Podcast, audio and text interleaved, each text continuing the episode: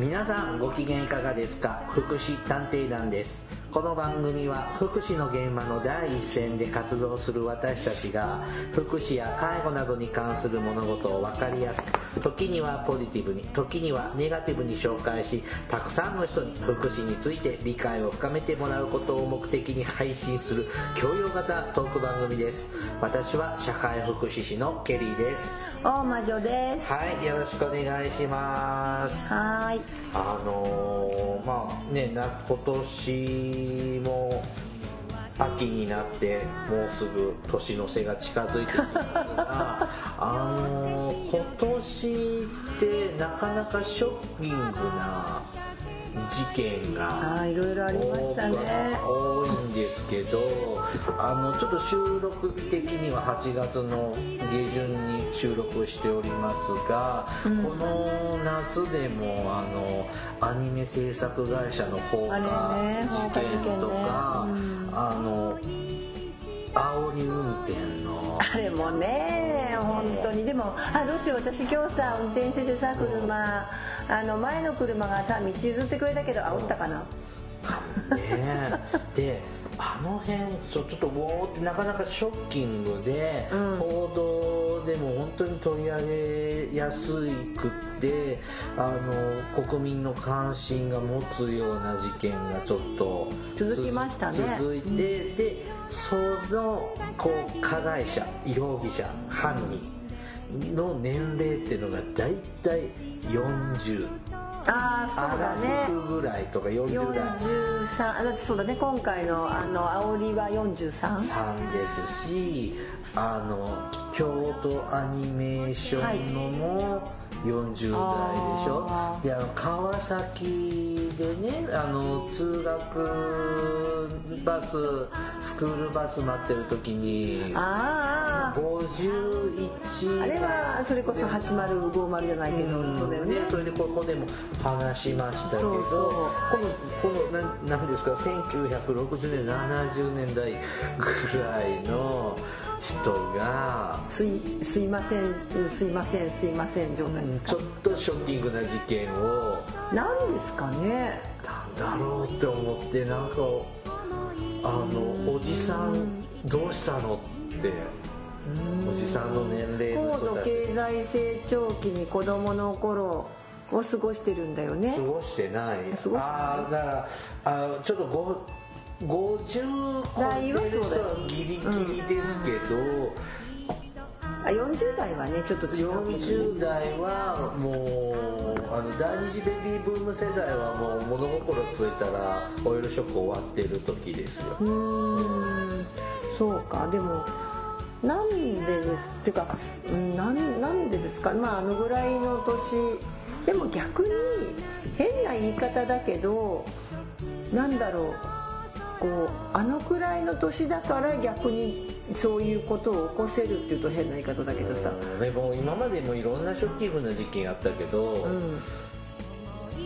別に老老若男女ってわけじゃないけど、うん。若い人もいたのになって思ってで、まあ確かにね。あの第二次ベビーブーム世代昭特に昭昭和50年前後生まれの人って、うん。あの本当になんていうの学歴主義になって進学していった方がいい。でもう受験戦争なんですよ、で大学卒業したら就就職氷河期なんですよ。ああ、はいああそうだね。でそのちょっと上のバブル時代の時に大学卒業とか就職した人は手厚く会社でまあね。でああのは才能があってもなくても手厚くいい子いい子してもらえて研修もいっぱい受けさせてもらえたんだけど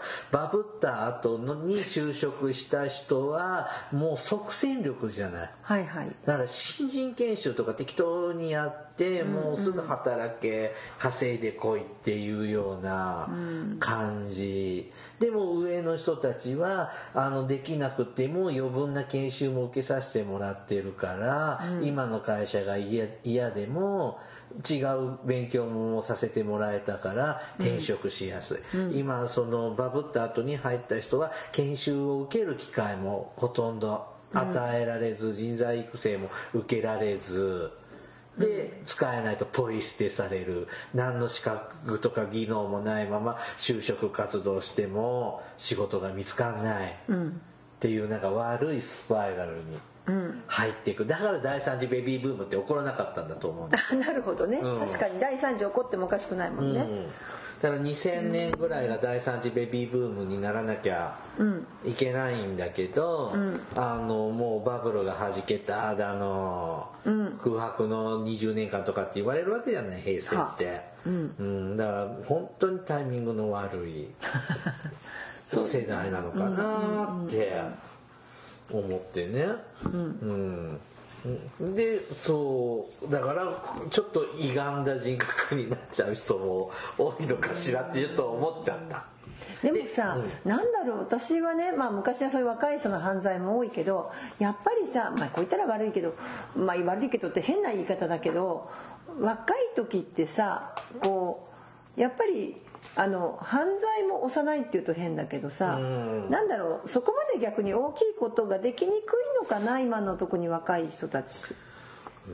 そんな感じもする。だってほらあのだってこう例えばね、火をガソリンで火をガガソリンに火をつけたら爆発するって知識って、もしかして持ってないかもしれないよね。多分あの人そうだと思ったんだ。灯油とガソリンの区別つかずに、ガソリン持ってたのかなと思った。あそうかな私は逆にしもう知ってるのかなと思ったえーだってガソリン撒いたらすぐ火つくじゃん。いやだってさ私すごい自分もあの人大やけど負っちゃってるじゃん、自分も。うんだけどあそっかでもで、死ぬつもりだったらなんで逃げるのさ。あそうか逃げじゃあそういうて、街でその辺で転がって、捕まるわけでしょ？でもあそうそうまあまあ、うん、そうやって言われてみればガソリンと灯油の確かに区別つかなかったかもしれないけどさ、でもがあそうそうでもね今ガソリンにほらガソリンに火つけたら爆発するってことって知ってる知らないかもしれないよね、まあね。うん意外にね。で灯油でまあだって灯油だって今ファンヒーターだったらさ見えないしさ、それこそあのでオール電化だったら火そのものが。だってマッチすれないじゃない？今の子供たちって。あ、そえ？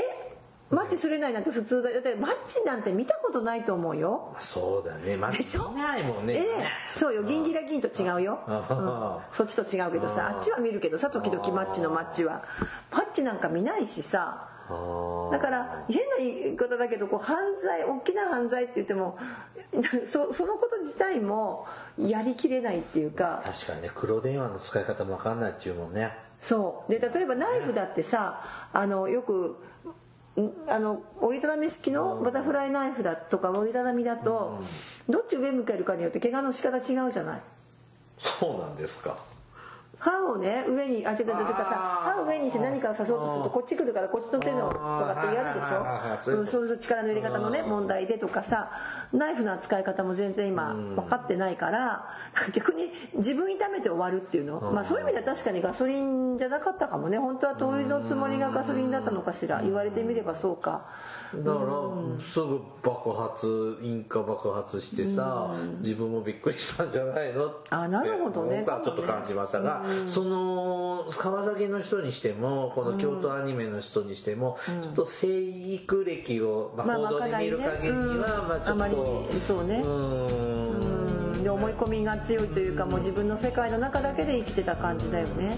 まあ、ちょっと僕もねちょっといろんなところでちょっとあの人と出会うんだけどすごいやっぱネガティブな人がいて、あのーこうなんちゅうのあこの人って成功体験の経が少ないんだなって思って何してもこうちょっと研修会手伝った時にテストがある研修だったんですよ。ね、はあ。試験受けないと、ん。で落ちちゃったんですよその人だけ、うん。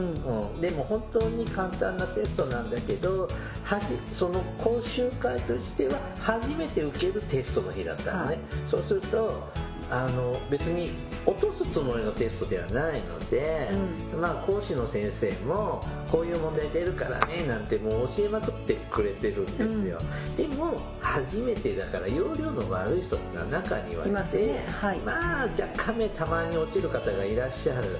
でその人も落ちちゃったんですよ、はあ。そしたらあの別の時に、まあ、その落ちた方は追試なんだけど、うん。そしたらこのクラスの人はみんな成績の悪い人を差別します。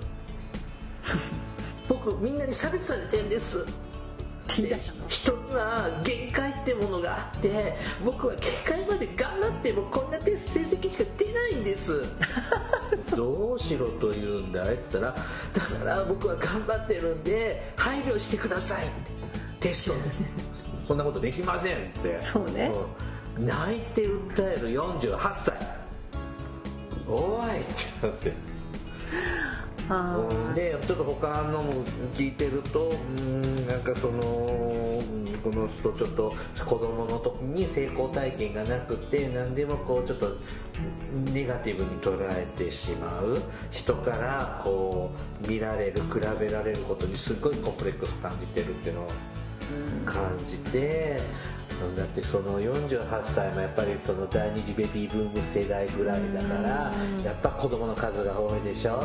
うんでもう競争競争社会でしょ？比べられるでしょ？うん、で不器用だったら生きづらかったでしうん。ょ僕もそういう経験なんか学校生活の中の生きづらさってあるけど多分苦労したんだと思うよ。うん。でまあ僕のその出会った人はまあ多分そんな恐ろしい犯罪までは起こさないと思うけどなんかそういう人ってたくさんいるのかな、うん。で今日の本題ってまだこれ前振りだよね。そうだそうだ。えらい長い前振りでした。今日はですね社会を明るくする運動にこれは何々電気をつけて歩くとかえーっと電球をあの豆電球からえーっと何だったっけ？あの LD LED に変えるとか？とかではなくて、まあ、ハッピーにですか？ハッピーっていう意味で明るいですね。ちょっとこれについてちょっと紹介をはい。したいと思います、は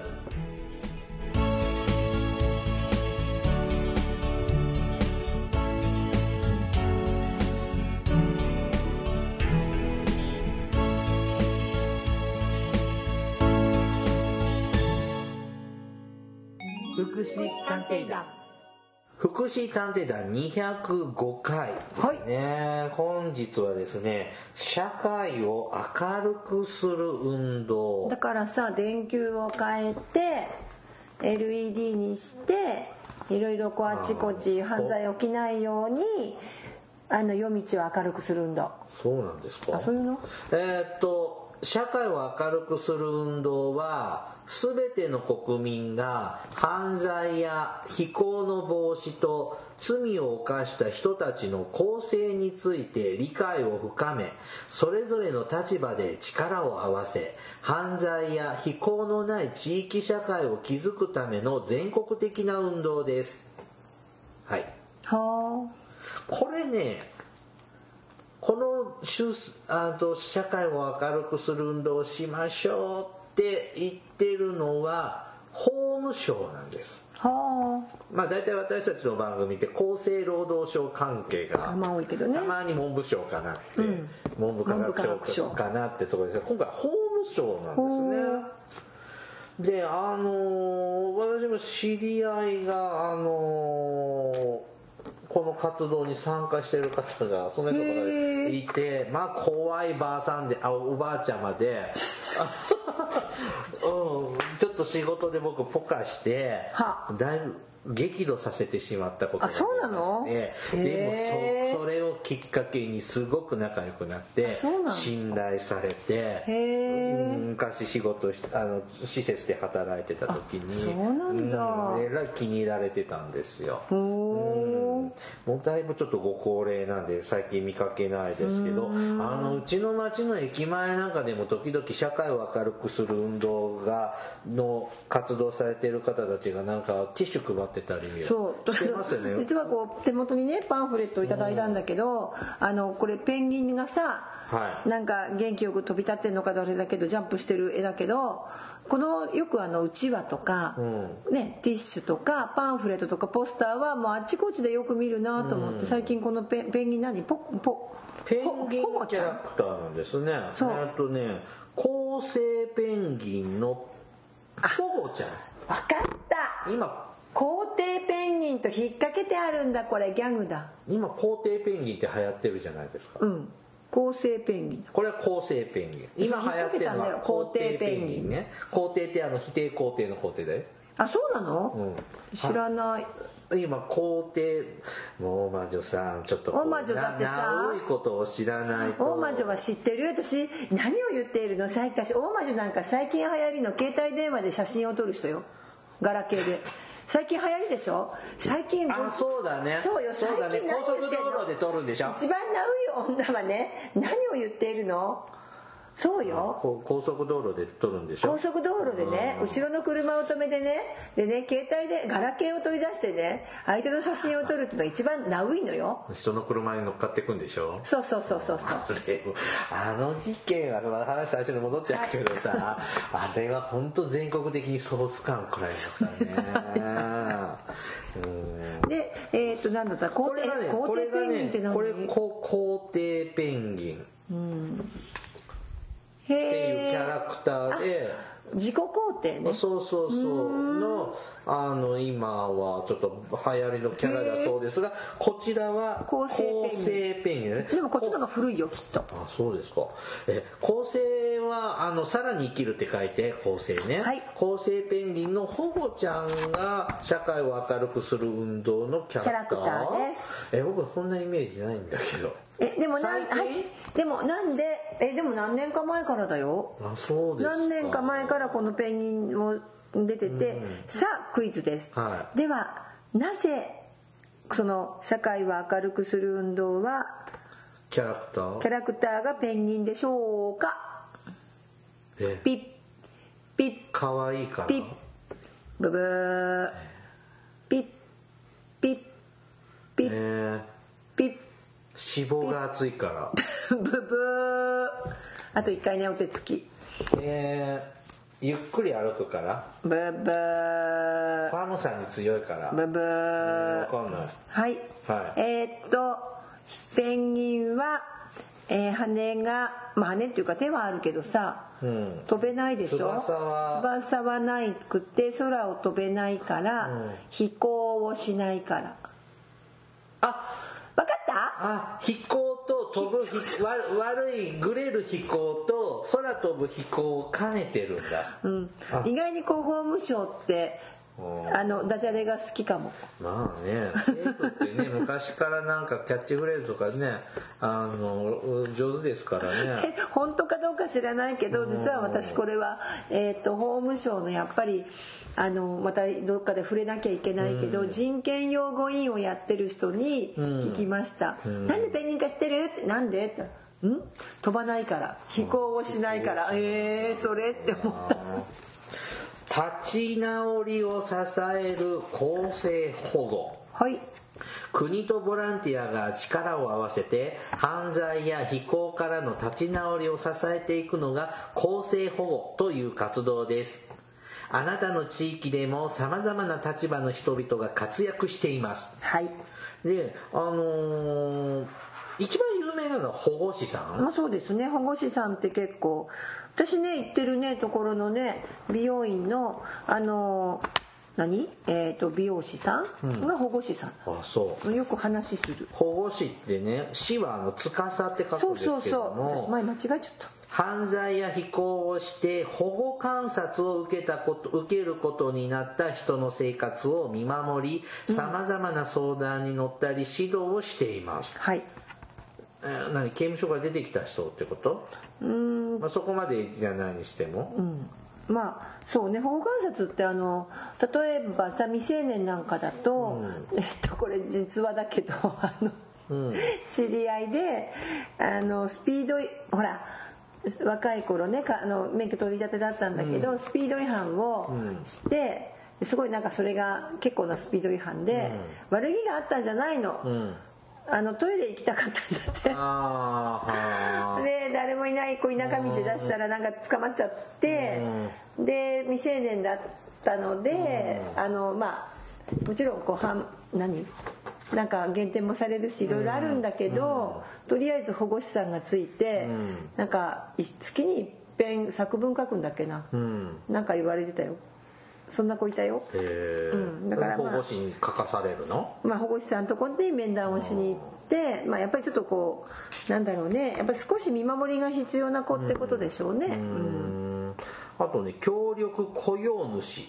ああはいはい。犯罪非行歴のために仕事に就くことが難しい人たちをその事情を理解した上で雇用し立ち直りを支援する事業主です。ほう。会社さんが分かってて事情分かっててさ採用してくれる。はい。こんなの登録制なのかしら？ね。うん。あと公正保護女性女性会員。公正保護女性の会とか言いますけど、女性の立場から地域における犯罪予防の活動や子どもたちの健全育成のための支援活動などを行うボランティアですはい。もう一丁 BBS これは今までやってなかった BBS。ここではやってないですね。やってないかはい。様々な問題を、えー抱える少年たちと兄や姉のように身近な立場で接することで少年たちの成長を助ける青年ボランティアです。えっと、ビッグブラザーシスターズ。あ、だからだ。あそうそうそうだよなんか英語のなんか、こんな、部活なかった BB、ああ、あったけどさ。え BBC か BB。BBC。それイギリス。ECC かなんかですね、うんあと公正保護施設というのがありまして、はいこれ刑務所等を出た後帰る場所がない人たちに宿泊場所や食事を提供し自立に向けた指導や援助を行う民間の施設うん。もあるそうで。す、はい。これ私たちの都道府県にもあるの？あのそれこそついまあ最近ちょっとこういうの話はちょうどちょこういうの関わるはケース会に出てたらあのあるって言ってました。へえ。あのねえーっとなんだっけそこは自立準備ホームって言ったかな？なんかそういうカテゴリーらしいんですけどで半年間ぐらいいられてそうそう面白かった。その刑務所から出てきて帰るとこがないとそこに一旦住居構えてまあ貸してもらってでお金とかはその利用料とかはかからないのかな？じゃあちゃんとさっきな。だけど現物支給なんですって。はあ。だからお金はもらえないんだって本人は。ただけど食べるものとかは与えられるっていうなんかいうことを今日ちらあ今日じゃない数日前だ。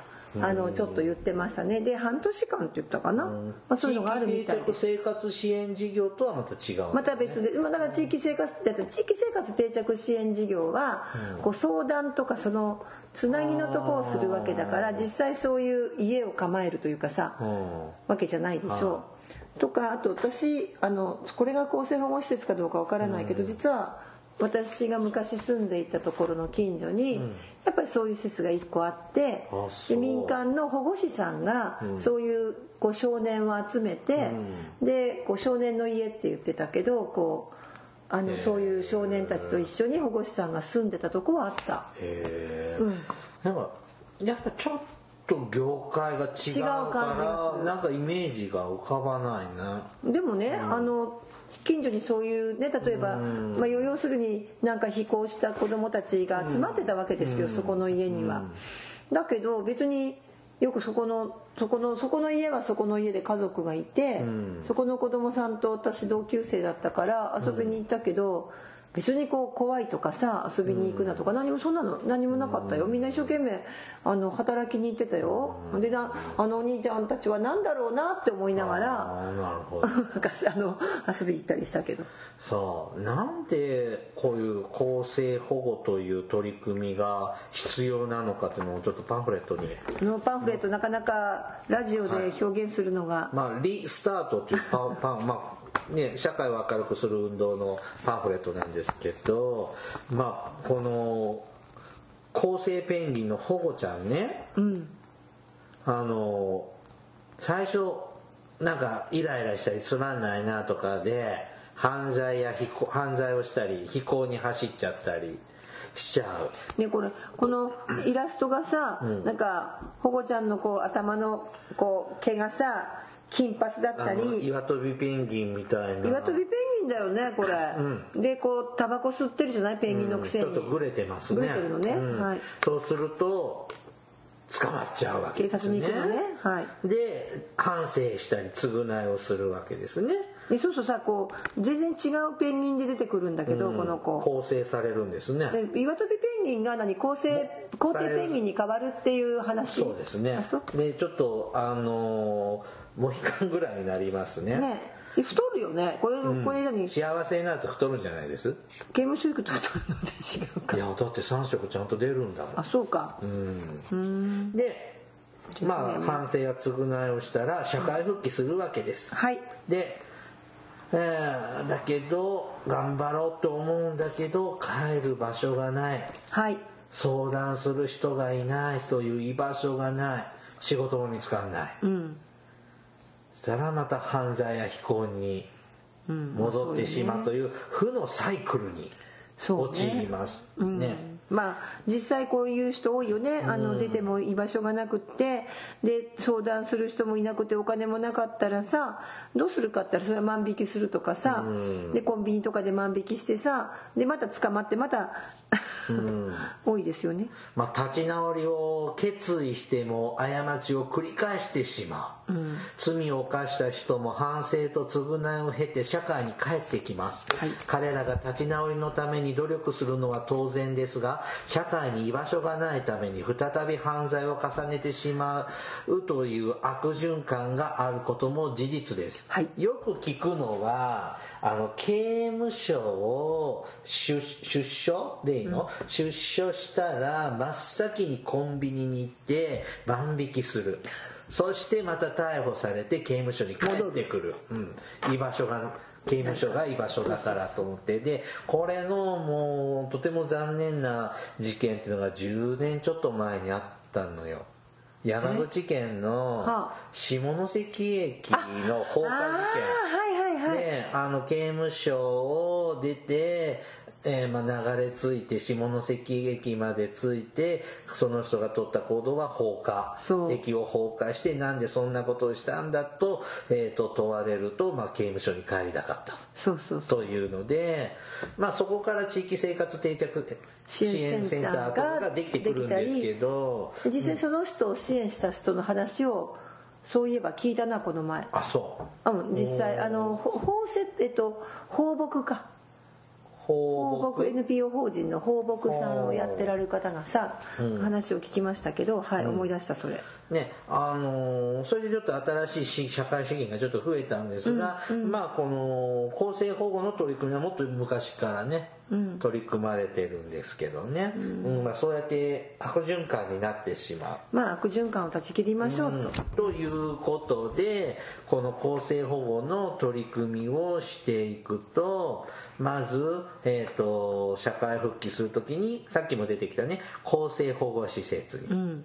で、半年ぐらいなんだ、一般的には。あわかんないけどさ、あまあ。と今日あのその時に聞いた話では半年ぐらいって言って、うんで、えっ、と、保護司、ね、このパンフレットでは、クジラが保護司なんですけど、困ったことがあったらいつでもおいでよって相談に乗ってくれる人が。大きいから安心感ですか、うーんなるほどね。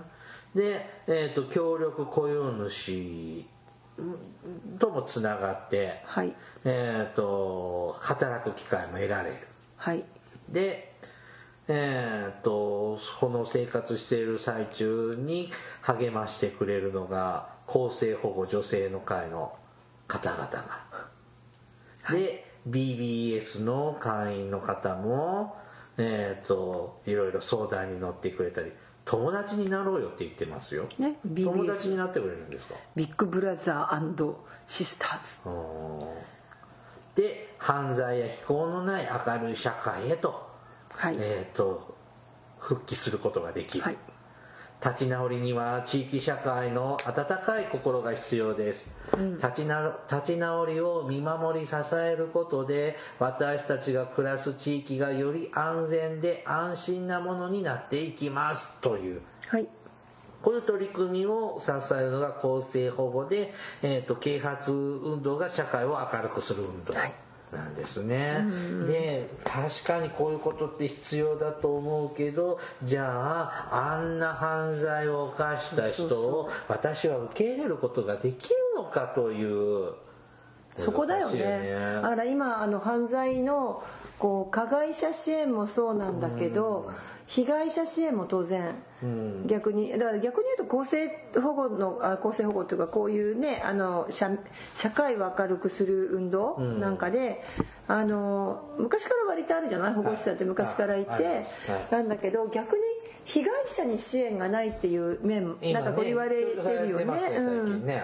だから難しいしあとほらいまだに日本はまあ死刑のある国だし、でその辺の絡みもなんていうのかな難しいなと思うの。そのじゃあ自分が被害者になった時に加害者許せるかっていうと、許せないと。なかなかねそれもあったりじゃあでも逆に加害者になった時に結構今度は加害者家族がさまでほら今って取材が行ったりとかさもうびっくりしちゃう時あるよね、えーそこまでやるのとかさ。ネットってすごいよね、なんか今加害者家族の支援も団体も出てきたりとか。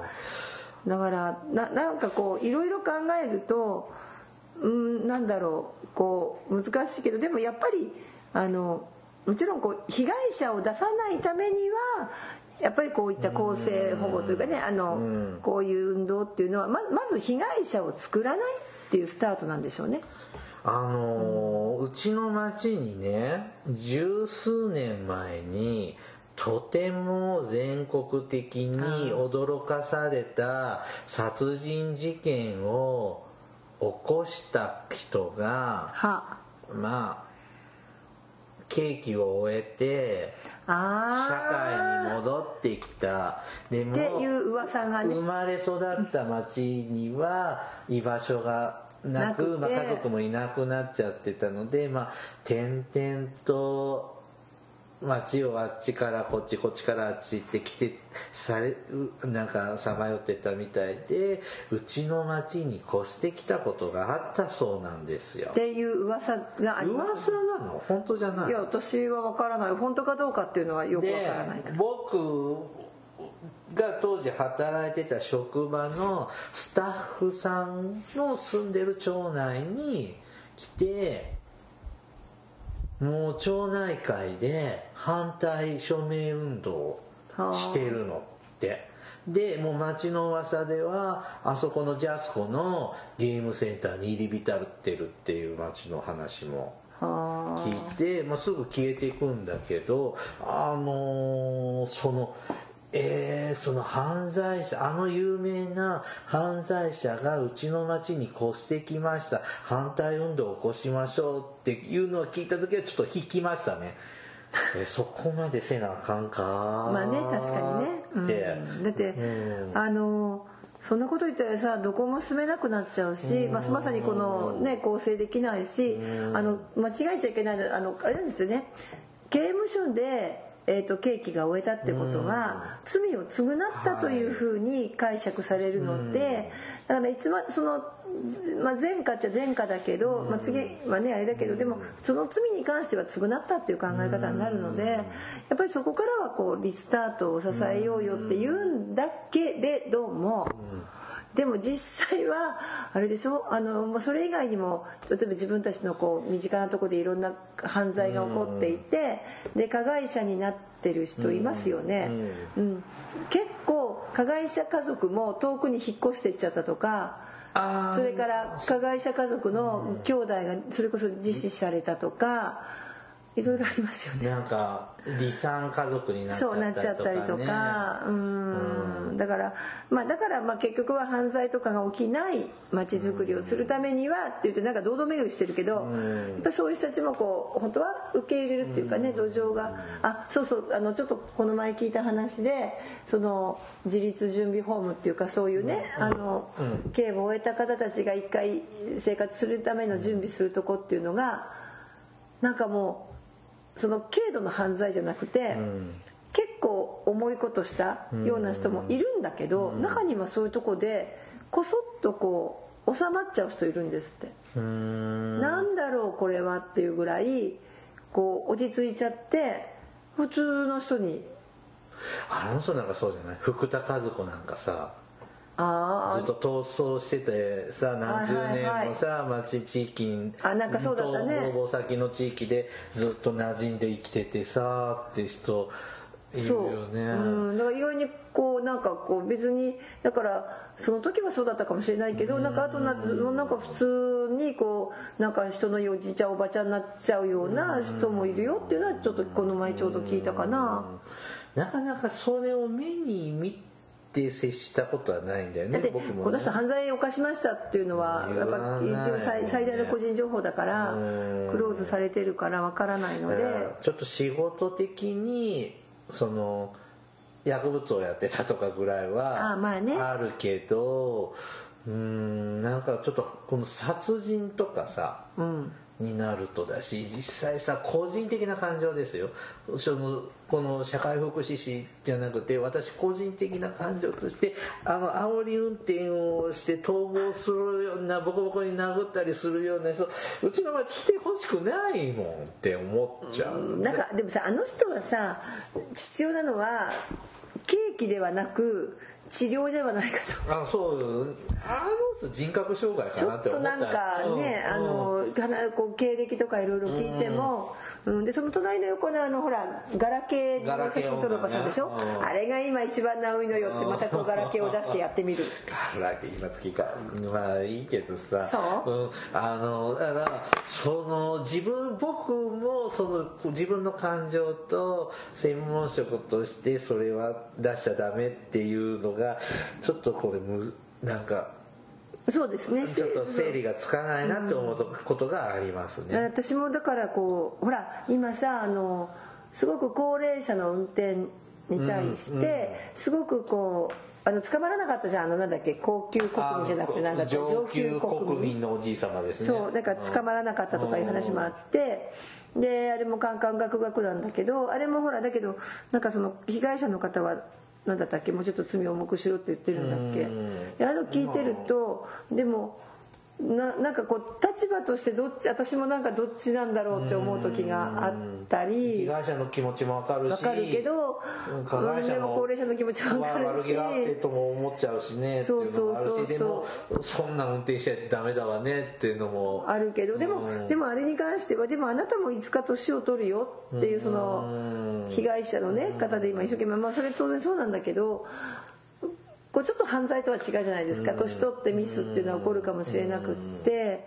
だからなんだかちょっとこうどっちにもつけないなっていう思いがあったり、うん、だからその時その時でねあの加害者 加害者支援があって被害者支援があると一体自分はどっちへつくん？うん。うん？って、うん、思う。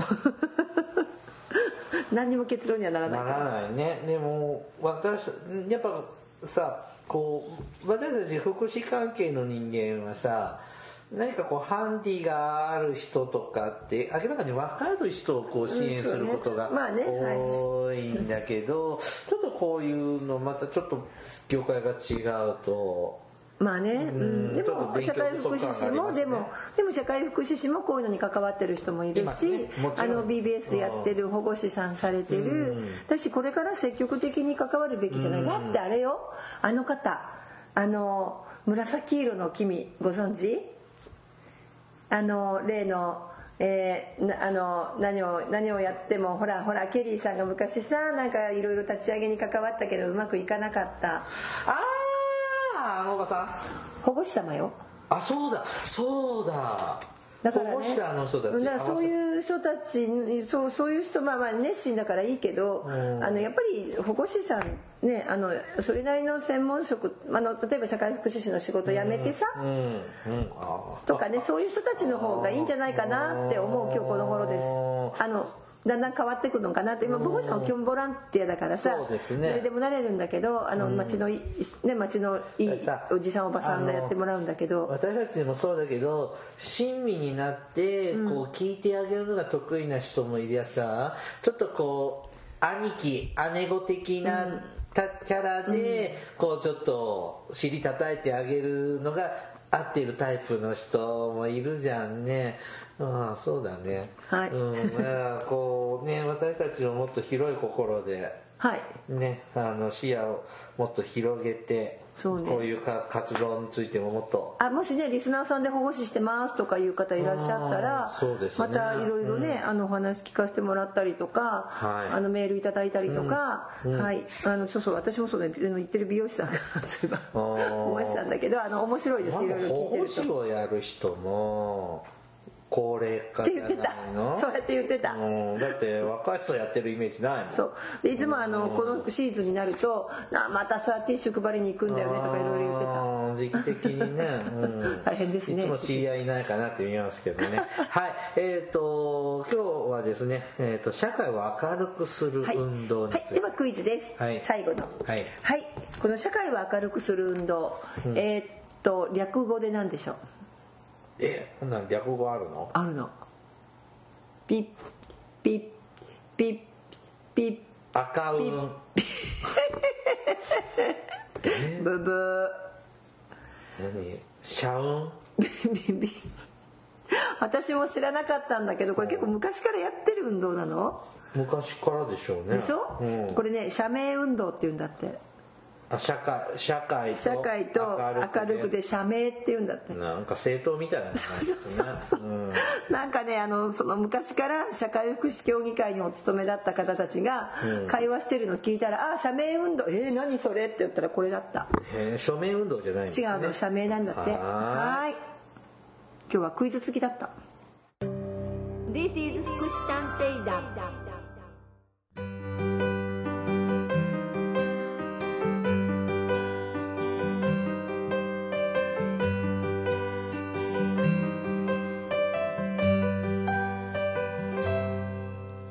エンディングです。ほい。社名運動についてね。はい。今日はお話ししましたが、はい。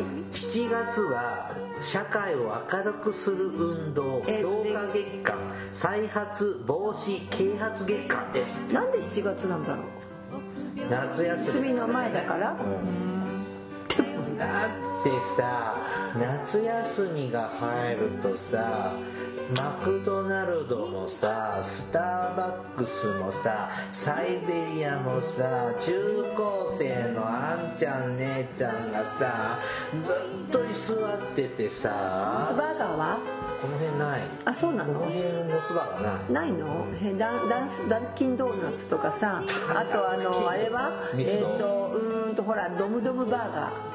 ドムドムって今全国に560あとミスタードーあそうなの？そうだよ。いやードムドムバーガーとかさあとミスタードーナツとかさ。そういうとこにたむろしては僕のサボる場所が減るんですよ。もう。早く夏休み終われ。終わればいい。ただ夏休みが終わると電車が混むんですよ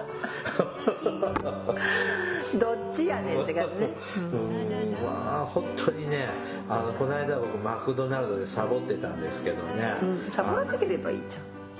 だって暑いんだもん。サボらないとやっていけないんですよ、でそうすると隣で中高生がさ宿題やってるわけですよね、でそしたらお店の人がさ「勉強するだけだったら困ります」って。あ本当？注多分注文したの食べ終わってゴミ箱に捨てたんだろうね。はだから空の容器とかを置いときゃいいのにね店も言わないのにその辺がガキンチョだなって思って。ほらおじさんは100円のお茶で飲んで何時間でも粘何時間でも粘ってんのに。おどっちも一緒じゃない。一緒だ一緒だ。うんちょっとま最近はちょっとあんまり中高生が来なそうなカフェを見つけたの。そこに今、はい。ちょっとたまあのよくケリーさんはサボってる。サボってるんですね。はい。はい。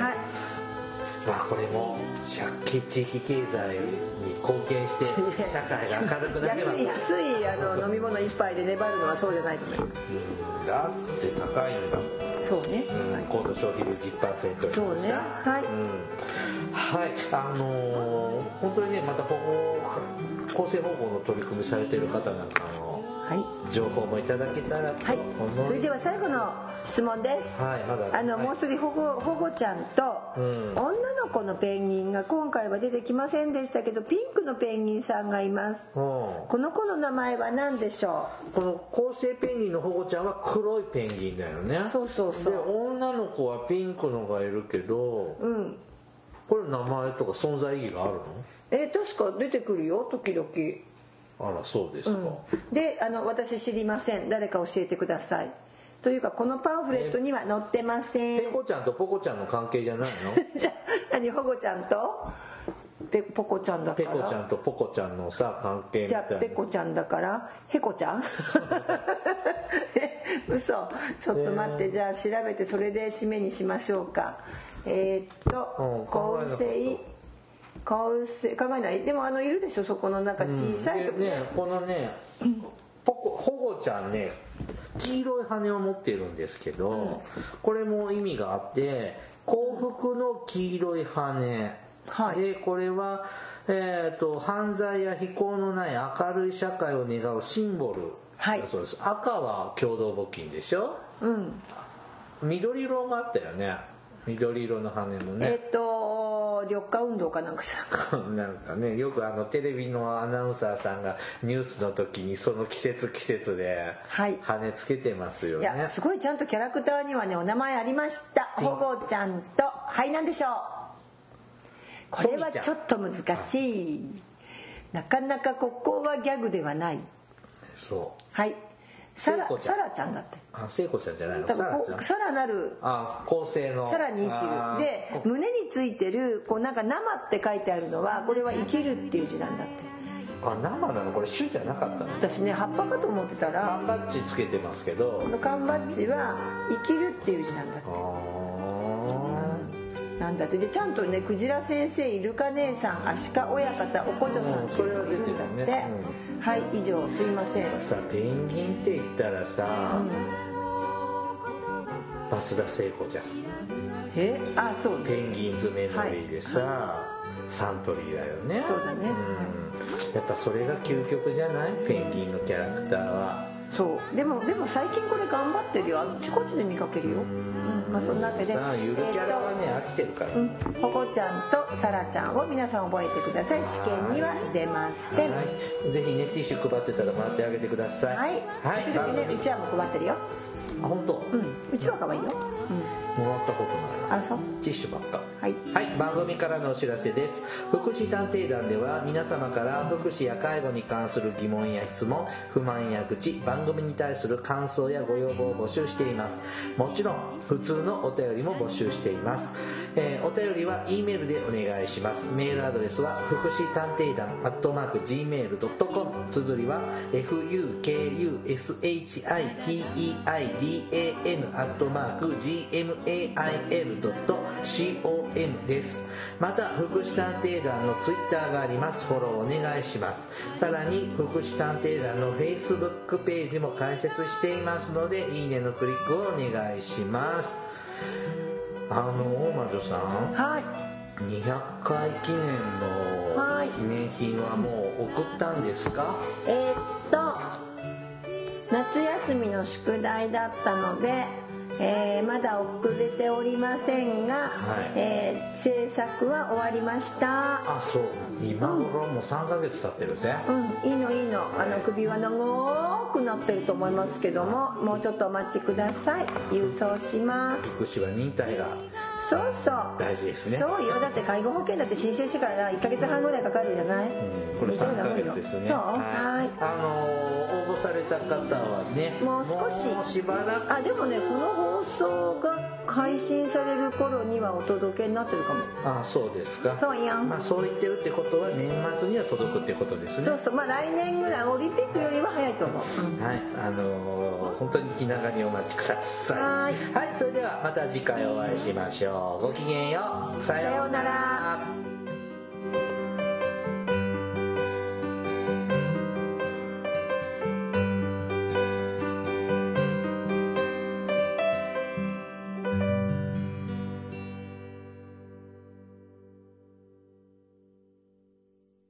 福祉探偵団。皆さんご機嫌いかがですか？福祉探偵団です。この番組は福祉の現場の第一線で活動する私たちが福祉や介護などに関する物事を分かりやすく時にはポジティブに時にはネガティブに紹介したくさんの人に福祉について理解を深めてもらうことを目的に配信する教養型トーク番組ですぜひお聴きください。